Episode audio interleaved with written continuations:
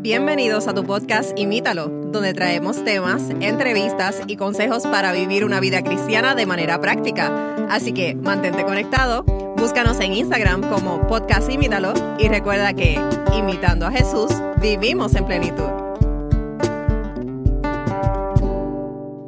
Saludos y bienvenidos nuevamente a otro episodio más de tu podcast Imítalo más bien. Hola Mateo, hola amigos. Estamos contentos de poder estar nuevamente aquí, pero seguimos nuevamente bien luchando con estos temas y luchando en el buen sentido.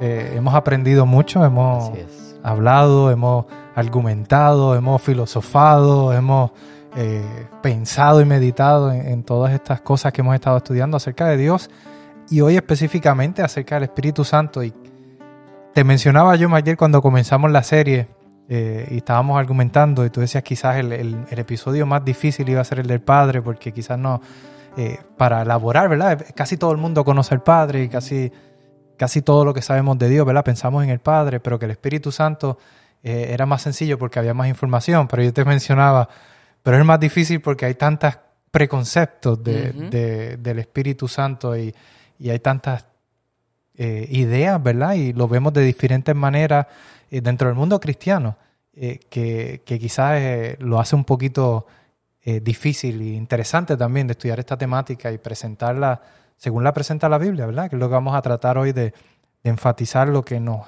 revela la palabra de Dios acerca del Espíritu Santo y es bastante contenido, eh, así, que, así que, vamos a tener dos episodios que vamos a estar hablando acerca del Espíritu Santo, pero al menos, al menos, al menos dos episodios que vamos a estar hablando del Espíritu Santo. Así que, pero estamos contentos, Matilde, de poder compartir claro. lo que hemos conocido y, y, y poder eh, presentar humildemente, ¿verdad? Lo que el Señor revela a sí mismo en su palabra y queremos hacer el, el, el, el pre, como volver a recordar, ¿verdad? Algo que hemos dicho. Eh, somos seres humanos limitados de mente, tratando de explicar un Dios infinito, de una mente infinita, de un poder infinito. Eh, así que solamente nos podemos limitar a lo que la palabra nos dice eh, y lo que nuestras mentes limitadas pueden entender. Pero así esperamos es. que sea de bendición para cada uno de ustedes. Y apoyando lo que tú decías, Matthew, definitivamente este ha sido el más challenging, el más difícil de elaborar.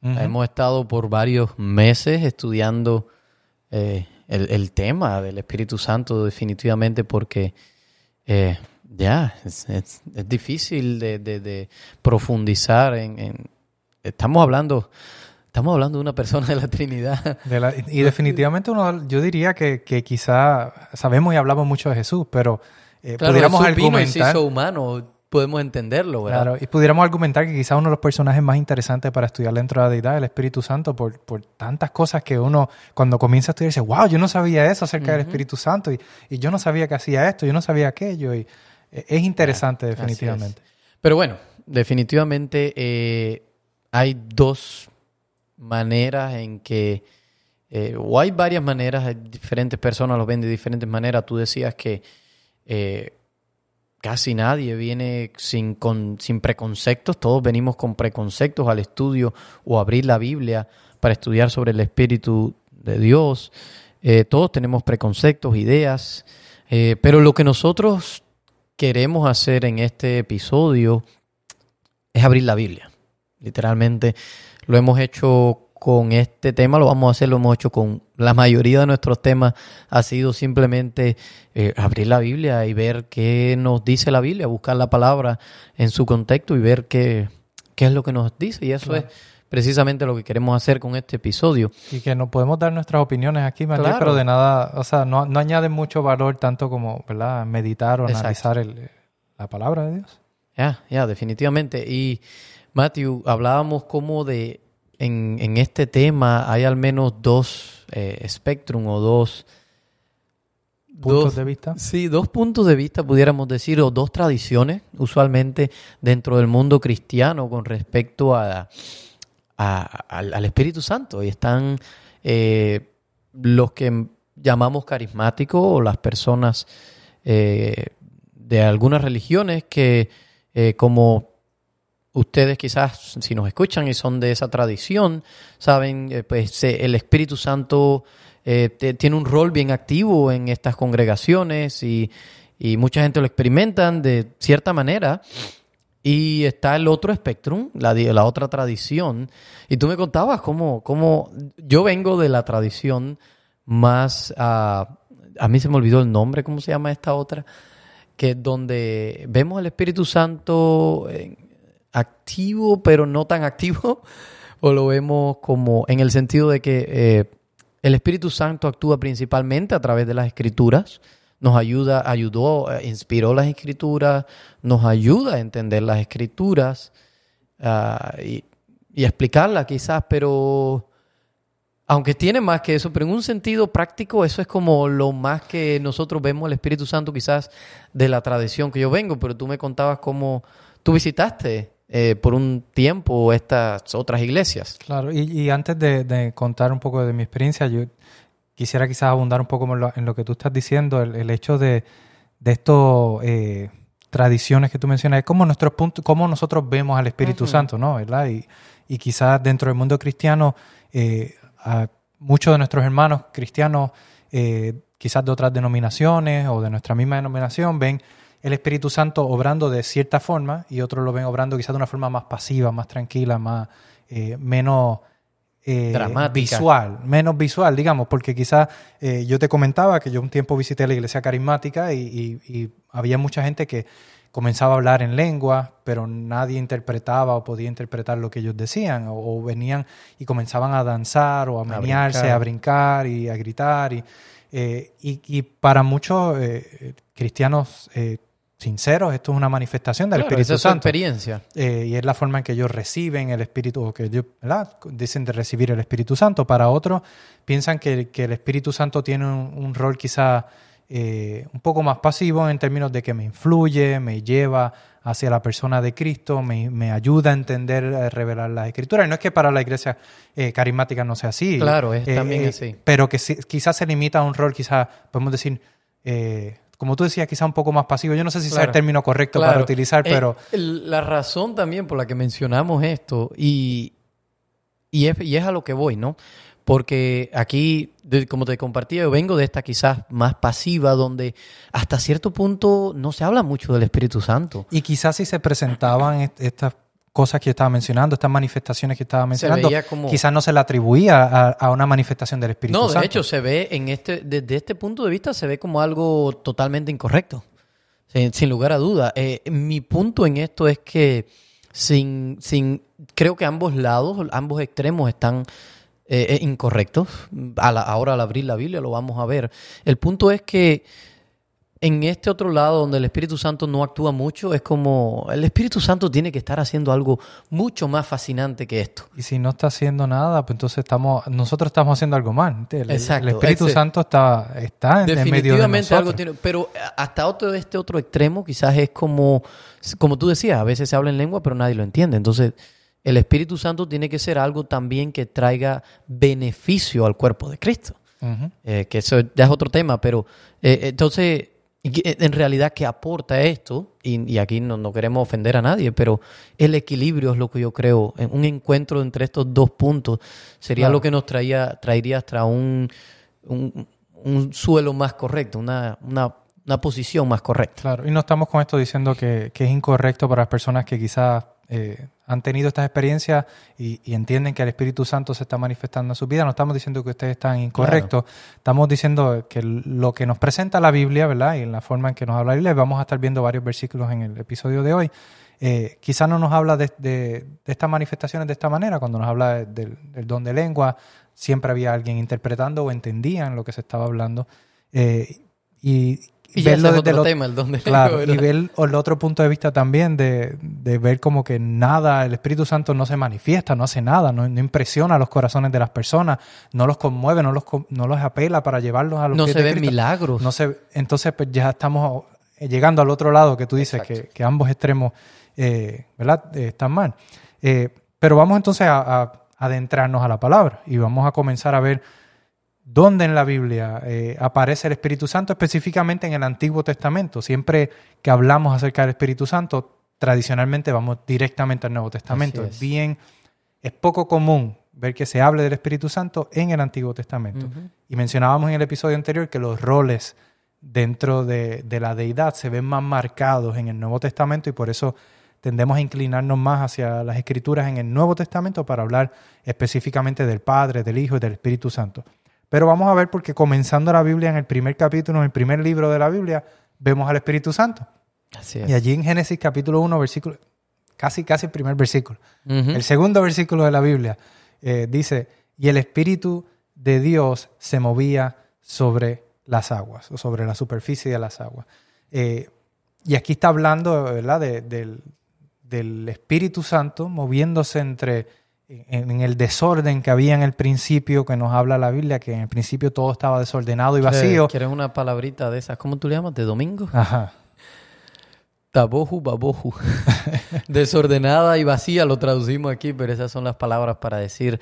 Y es, interesante, ¿sabes que eh, el, el israelí, tú sabes, el pueblo hebreo, que es lo, lo, peor, lo más inhóspito que tenían ellos en su mente, Moisés, escribiendo, imagínate, ellos lo que más tenían era el desierto el desierto que había en esa zona, y eso era un lugar inhóspito donde no había vida, nada sobrevive, y para ellos, ellos están viendo, la, la ilustración que está usando ahí es eso, como un desierto, pero un desierto lleno de agua, porque también el otro lugar donde es inhóspito, ellos no pueden prácticamente eh, hacer nada y, hasta la fecha no podemos hacer mucho nosotros en el mar de construcción. Eh, es, el mar. Entonces es como un desierto de agua lo que nos está presentando ahí la Biblia. Y, al principio nos dice la Biblia que todo era así, ¿no? Era desordenado. vacío, no había nada. Caos. Era un caos lo que había. Y dice que en este, en este proceso de creación, allí está el Espíritu Santo. Están allí, están eh, es parte de la deidad, están creando. Así que la palabra que utiliza aquí para el Espíritu Santo es la palabra ruaj. ¿Lo dije bien, Mandiel? Sí. Dice el acento apropiado. tienes que escupir un poquito. Un poquito, pero no quiero dañar el micrófono. pero ruaj es la palabra eh, que, se puede, que se utiliza aquí para referirse al Espíritu Santo, pero esta palabra es interesante, Mandiel, porque se utiliza a lo largo de la Biblia y se le da diferente contexto o aspectos a esta palabra. Eh, se puede referir para varias, varias se cosas. en diferentes formas. Claro, entonces lo que la Biblia nos habla de, lo que respiramos, ese aire que respiramos en nuestros cuerpos, lo menciona como ruaj. También nos dice que hay versículos que hablan de que los árboles se mueven y eso que, lo, que los empuja, que los mueve, se le menciona como el ruaj. Las nubes también. viento. Así que eh, lo común entre estas referencias es que es algo invisible, algo que no podemos ver, pero que anima a las cosas a moverse y a las cosas que sí podemos ver a moverse, ¿verdad? El, aire que respiramos y nos da vida, los árboles los vemos meneándose a través de, del viento. Así que eh, esta palabra ruaje se utiliza para, para referirse a estas cosas también. Y un dato más de aquí de el espíritu que dice en el, en el, en el versículo que tú mencionabas, nos dice, en esta versión dice se movía. Y es interesante, yo no sé qué palabra pudiera eh, haber en español para eso, pero es como revolotear o volaba, quizás. El punto es que esta palabra que aparece aquí, que es como en inglés se dice hovering, sobre las aguas, se utiliza tres veces más en la Biblia, aquí en el Antiguo Testamento, y se usa siempre para aves. Así que eso me pareció interesante, sobre todo teniendo en mente y adelantándonos que en, el Nuevo Testamento el Espíritu Santo desciende en forma de, forma de, paloma, ¿verdad? Así que eso es un dato curioso. Eh, entonces, como tú decías, Matthew, pues la palabra eh, se usa en diferentes formas para referirse y no nos está diciendo, yo creo, la palabra que es lo mismo. Yo creo que eso es importante destacarlo. Sin embargo, en la mente. Eh, otras veces lo hemos dicho, que la lectura de la Biblia es como un viaje ah, en el tiempo y nosotros tenemos que comprender eh, la cultura de quien lo está escribiendo, su forma de pensar. Y para ellos, ellos no saben qué es el, el aire, ellos no saben que el viento sucede por cambios de presiones, como nosotros hoy sabemos. No saben los aspectos técnicos detrás de esto. O, o que, por ejemplo, cuando respiramos, absorbemos el oxígeno y expulsamos dióxido de carbono y nosotros tenemos aliento para lo que expulsamos y lo que, lo que inspiramos, ¿se dice? ¿Inspiramos? ¿Es, aire? ¿Verdad? Eh, nosotros tenemos términos para todo eso y sabemos de qué están compuestos químicamente, pero ellos no tenían eso. Y para ellos, eh, eh, como tú mencionabas, esas características son similares en, estas cosas. Así que ellos usan la misma palabra para referirse a todo esto. Y nosotros hemos desasociado eh, lo que anima a los árboles. Y aquí en el estudio no tenemos quizás una ventana. para mirar afuera y poder ver cómo los árboles, sobre todo ahora que está lluvioso, se mueven, pero en el pensamiento hebreo lo mismo que, que anima a los árboles, lo mismo que los mueve, las nubes, eso mismo es lo que me mantiene a mí con vida. Y es una forma quizás muy eh, intuitiva de pensar, ¿no? Quizás, y, sabemos por, por, otros descubrimientos que así pensaban los antiguos, por observar mucho, y al ellos observar, ellos se dan cuenta que esto es una realidad, y si, y si lo vemos desde un punto de vista, Mateo, cuando un niño nace a la vida, lo primero que, que hace, lo primero que recibe, y que es algo que no viene con él, es ese aliento, ese primer respiro.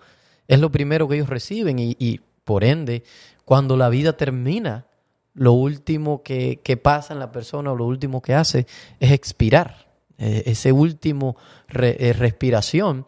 Eh, y, eso e, ellos lo asociaban, así que, y la Biblia lo ve desde, desde este punto de vista. Por ejemplo, en, en Eclesiastés 12:7 nos dice, entonces volverá al polvo, hablando del hombre, al polvo, a la tierra como lo era, y el espíritu o el ruaj volverá a Dios quien lo dio.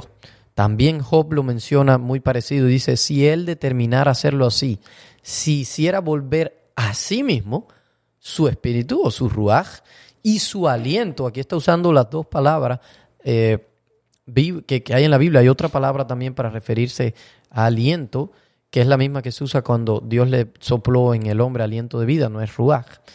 Eh, pero ese no es el tema de, este estudio, así que por eso eh, dice, si volviera a ser a sí mismo su espíritu y su aliento, toda carne perecería, o como dice en otras versiones, dice, expiraría.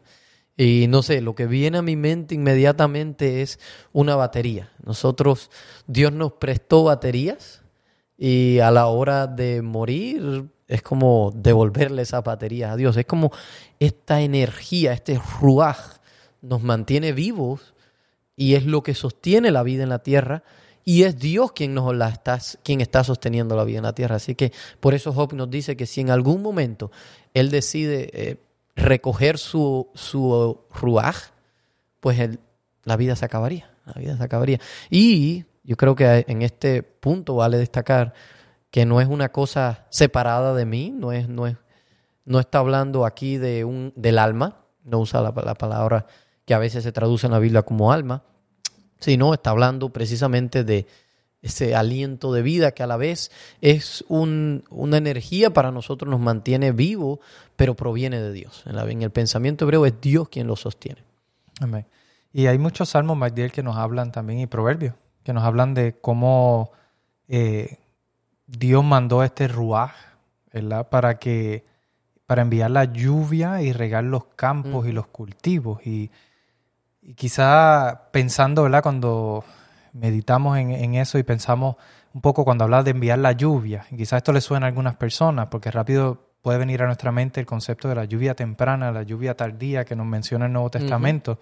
Y este concepto de lluvia temprana y lluvia tardía eran lluvias literales. Claro. Ahora nosotros hablamos de, de, ella, nos referimos a ella y, y mencionamos como el, el Espíritu Santo derramándose sobre su pueblo, pero eran lluvias literales que el pueblo necesitaba. Y esperaban para y esperaban porque una lluvia marcaba el, el, inicio, de, de, la temporada de siembra y la otra marcaba el fin de la temporada para poder cosechar. Y cuando hablamos de estas lluvias, lo importante que eran para preparar el terreno, para preparar, eh, fertilizar la tierra, para que eh, estas eh, plantas o estas semillas que se habían sembrado pudieran crecer y desarrollarse y tener eh, todo lo que necesitaban para su crecimiento y eventualmente para su cosecha. Aquí podemos ver cómo esto también se aplica a la función del Espíritu Santo en, en, el aspecto de que es precisamente el Espíritu Santo quien nos está nutriendo y nos está dando todo lo que necesitamos para poder acercarnos más a Cristo, para estar listos para ese momento en cuando venga Dios a llevarnos, a cosecharnos para, para su reino. Así que... Y eso es en el sentido en el Nuevo Testamento, pero en el Antiguo Testamento también ellos lo veían como la lluvia esa literal de la cual tú hablas, como que era Dios el responsable. Su ruaj es quien hace llover. Y, hablábamos al principio, y esto me pareció interesante, como aunque la ciencia está tan avanzada y hoy tenemos eh, tantas cosas, eh, tantos conceptos y conocimientos, sin embargo, hasta la fecha el origen de la vida no se ha podido descubrir, y no me refiero a cómo comenzó todo, sino cómo comienza hoy en día, cómo esa semilla que la lluvia es quien la riega, pero es una semilla, cómo se convierte en planta, cómo, cómo cambia de forma, cómo germina.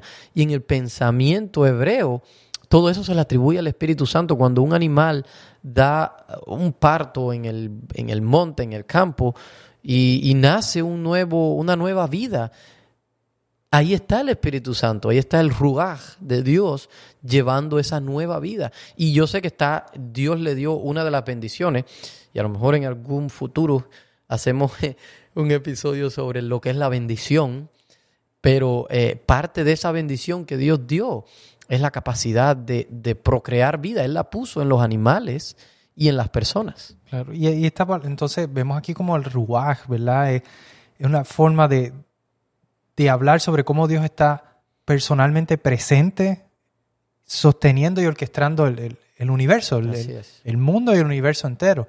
Así que, vemos, como tú mencionabas, en todo aspecto que, que, donde está la vida, la Biblia misma menciona que el Espíritu está allí, es, Dios básicamente a través de su Espíritu Santo orquestando, eh, ¿verdad? manteniendo el universo. Así que vemos ahí, ¿verdad? En el Antiguo Testamento cómo se habla y se presenta eh, el Espíritu Santo de esta forma. y, fíjate, Matthew, lo que nos resulta quizás más difícil a nosotros, eh, que estamos viendo esto mucho tiempo después en otra cultura, es que usa la misma palabra hebrea para hablar de todas estas cosas, para hablar de, mi aliento, de lo que yo respiro, del viento que mueve los árboles, de esa energía de Dios que Dios me presta, que a la vez me mantiene con vida, de su presencia también animadora y que sustenta toda la creación. En todo esto usa la misma palabra hebrea para ello. Yo creo que por eso es tan dificultoso para nosotros entender en, plenitud este concepto. Eh, todo esto tiene sus raíces profundas en, en quién es Dios. Y, la Biblia nos enseña que Dios es espíritu, que Dios es ruaj. Y Jesús mismo lo dijo después a la mujer samaritana, le dijo, Dios es espíritu. Y en la Biblia se ve que Dios es espíritu, por lo tanto su espíritu está, como tú decías, orquestando, trabajando. Es como, yo me lo imagino como que nuestro universo es una maquinaria que, y la Biblia nos enseña que si Dios soltara esa maquinaria dejaría de funcionar pero es, a través de su espíritu es que todo funciona, es que hay la vida, que todo se mantiene. Y eso es lo que nos enseña la Biblia. Y, es que e, Dios es espíritu, pero lo que nos está mostrando son como metáforas, está usando estas metáforas para que nosotros entendamos que Él, es invisible, el espíritu es invisible, está en todas partes, Dios también, y es Él es el autor de todo lo que existe. Por eso cuando usamos eh, la palabra espíritu o la palabra ruaj, lo que nos estamos, lo que estamos haciendo es decir que Dios es personal y esto es sumamente importante porque hemos dicho que, que ruaj tiene que ver también con energía, con, con esto animador, con su poder y todo esto, pero queremos dejar bien claro que el Espíritu de Dios es, es, es una persona de la Trinidad, es una persona y es una persona que quiere eh, relacionarse con nosotros no es simplemente una energía. Y eso es lo que nosotros creemos y eso es lo que nos enseña también eh, Pablo, es lo que nos enseña la Biblia. Pablo en Hechos 17, 28 nos dice, porque en Él vivimos, nos movemos y existimos. O sea, nos está diciendo Pablo que Él, el Espíritu Santo, es lo que nos mantiene con vida. Así que eh, detrás de todo lo que sucede en nuestro mundo, detrás de todo lo que vemos, detrás de todos lo que, los fenómenos en la naturaleza, hay una persona detrás de todo esto y es eh, la persona del Espíritu Santo, el Ruach, y esa persona quiere estar cerca de nosotros y quiere relacionarse con nosotros. Amén. Y fíjate, MacDill, que tú mencionabas un versículo que de la mujer samaritana, decías que, que Dios es espíritu, pero el versículo no se queda ahí. Dice, los que le adoran, es necesario, que le adoren en espíritu y en verdad. Y aquí vamos a otro concepto de la palabra ruaj. Eso está bien interesante. Yo lo que no me quise meter en esa parte porque esa viene en el próximo episodio, donde sí, pero, en el Nuevo Testamento. Pero quería mencionar con respecto a, este punto, es que hay un, otro aspecto interesante acerca de esta palabra, es que nos dice que también los humanos tienen ruaj. Oh, sí. Entonces, el, ¿cómo, ¿cómo vemos esto? Bueno, pues vamos a, ver en un versículo cómo se utiliza esta palabra. Y en Salmos 32.2 dice, cuán bendecido es el hombre al que el Señor no culpa de iniquidad y cuyo, en cuyo espíritu no hay engaño. Mm. Y aquí usa la palabra ruaj y se usa la palabra... Ahí donde dice espíritu, ¿verdad? Claro, para, para hablar sobre la mente o la conciencia, ¿verdad? O este, e, este aspecto intelectual de nosotros donde, donde está nuestro, nuestros principios, nuestra, nuestra moral. Yo creo, yo te contaba, quizás como ellos lo ven, y, de nuevo, tenemos que viajar allá, tratar de entenderlo a ellos. Ellos no tienen concepto de cerebro. No, no, no, no tienen esto y, hasta la fecha nosotros no sabemos lo que, como tal que es la mente. La mente y, no hay... y, tú puedes estar ahora pensando, ideando algo y yo no sé cuáles son tus ideas. Sin embargo, esto es lo que ellos en vez de quizás, oh, vamos a crear una nueva palabra para esto que existe porque es real, porque las ideas son reales, la conciencia es algo real, lo, el propósito, eh, lo intelectual es algo real, pero, pero no se ve. Y, científicamente, si abres un cerebro, tú no puedes identificar dónde está el pensamiento, ¿no? Y sabes qué más, aunque las ideas no se ven, producen un efecto real en el mundo en el mundo, porque de todo comienza por una idea. Y, Físico, emocional, de todo. Pero a la vez esas ideas se convierten en planes que después se ejecutan. O sea, ahí nace, pero se ve en algo real. Y son similitudes que hay en todos estos aspectos de la palabra ruaj. Claro, y, hay varios versículos más que, nos mencionan este punto. Por ejemplo, Eclesiastés eh, 7.9 dice, no te apresures en tu espíritu a enojarte. Así que está hablando aquí, ¿verdad? De, los pensamientos, de la mente. Dice, crea en mí, oh Dios, y esto está en Salmo 51.10, crea en mí, oh Dios, un corazón limpio y renueva un espíritu recto dentro de mí. Y esto es un, salmo muy conocido. Eh, y fíjate qué interesante que aquí David enfatiza, crea, renueva un espíritu recto dentro de mí. Eh, así que está hablando y que está hablando de él mismo. Cambia mis ideas, cambia mi, forma de pensar, mi, moral, que sea recta, ¿verdad? Que, y lo dice, especifica dentro de mí. Así que vemos, y estos versículos los lo presentábamos eh, como el aspecto de, de, que nosotros como seres humanos también tenemos ruas, ¿verdad? Eh, y fíjate, me llama la atención cómo David tiene que decir, crea.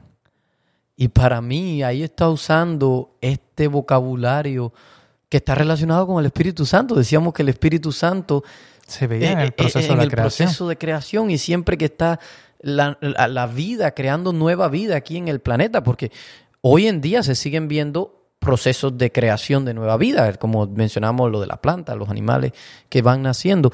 Es como que David dice, el cambio tiene que ser tan radical que solo un proceso de nueva creación que solo puede hacer el Espíritu Santo eh, tiene que pasar en mí, y en mi Y aquí vemos cómo se interconectan estos puntos, ¿verdad? Es Dios a través de su Espíritu Santo influenciando nuestras vidas, cambiando nuestra mente, cambiando nuestra forma de pensar para que nosotros entonces podamos acercarnos a Él, ¿verdad? Y podamos eh, entonces tener eh, ese, ese sentido de, necesidad, ese sentido de entender nuestra condición y poder reconocer que necesitamos ser una nueva criatura, no, no, podemos seguir en el rumbo que vamos, necesitamos cambiar este corazón corrupto, en algo que, sea limpio, que sea recto Y esa es precisamente la oración que hace David. Y me llama la atención que algo que la gente, que los ateos quizás que hablan, nunca han podido ah, decir cómo es que en el ser humano hay cierto sentido que nosotros llamamos conciencia. ¿Cómo existe eso de la conciencia? Hasta ahora nadie lo ha podido explicar, pero la Biblia nos dice que ese es el ruaj que nosotros tenemos, al cual Dios o el Espíritu de Dios tiene acceso. Y a través de ahí trata de influenciarnos, trata de llenarnos. Y para mí, lo más profundo de todo esto, Mateo, es que a pesar de que no podemos comprender del todo a la persona del Espíritu Santo, sin embargo es una persona y esa persona quiere estar cerca de mí. Y todavía no me quiero meter en lo que es la función hoy en día como nosotros lo vemos, porque viene para el otro episodio, pero el Espíritu Santo quiere estar cerca de nosotros, quiere relacionarnos, quiere aplicar las cosas que Cristo hizo, decíamos en el episodio anterior. Eh, ¿Qué le vamos a hacer? Vamos a, a no escuchar la voz del Espíritu Santo, lo cual la Biblia nos dice que le hagamos caso a la voz del Espíritu Santo porque quiere guiarnos a, a, lugares buenos. Entonces el llamado es que escuchemos la voz del Espíritu Santo, que cada día eh, estemos más en sintonía, más conscientes de que el Espíritu existe, es real, es una persona y está actuando en nuestro mundo hoy. ¿Cuánto le vamos a dejar que actúe en nuestra vida? ¿Cuánto de esa nueva creación va a ser el Espíritu Santo en mi vida? Va a depender de cuánto yo le deje. Así que ese es el llamado que estamos haciendo con este episodio. Amén. Bueno, pues vamos a orar para que el Señor nos ayude a dejarnos influenciar por Él. Padre, Señor, te damos gracias porque has enviado el Consolador. Eh, has enviado esta tercera persona de la deidad para que nos ayude a, ver ese sacrificio tan maravilloso que hizo Cristo por nosotros. Esa entrega eh, que, tú como Padre tuviste de entregar a Cristo para que pudiera morir por nosotros, Señor. Señor, te pedimos que nos ayudes a ser obedientes, a ser atentos a la voz del Espíritu Santo, a ser atentos a su llamado, a ser atentos a, los cambios que, que, tú deseas, Señor, hacer en nuestras vidas y que a través del Espíritu Santo nos inquietas hacer. Eh, ayúdanos, Señor, a, reconocerte y ayúdanos a entender que sobre todas las cosas, Señor, el único, lo más que tú deseas es que nosotros podamos vivir contigo por la eternidad, que podamos compartir contigo y podamos ser salvos, Señor. Ayúdanos a aceptar esa salvación y a vivirla cada día. En el nombre de Jesús. Amén. Bien, amigos, esperamos que este episodio haya sido bendición. Yo sé que quizá como que hubieron cositas que no, a puntos que no llegamos, pero en el próximo episodio vamos a estar no se lo pierdan, pues. trayendo la función del Espíritu Santo y, viendo ¿verdad? La, más eh, su obra ¿verdad? también en el, en el Nuevo Testamento. Nos enfocamos en este episodio en el Antiguo Testamento. Pero sabemos y esperamos que este episodio, ¿verdad? Esta serie de episodios van a ser de bendición y vamos a poder entender un poco más acerca del Espíritu Santo. Así que cualquier duda, pregunta, no, envíenosla para poder entonces también incluirla en estos episodios. Entonces les esperamos en el próximo episodio. Hasta la próxima. Gracias por escucharnos. Envíanos tus preguntas y o sugerencias a través de Instagram a Podcast Imítalo o por correo electrónico a imítalo.wpssda.org.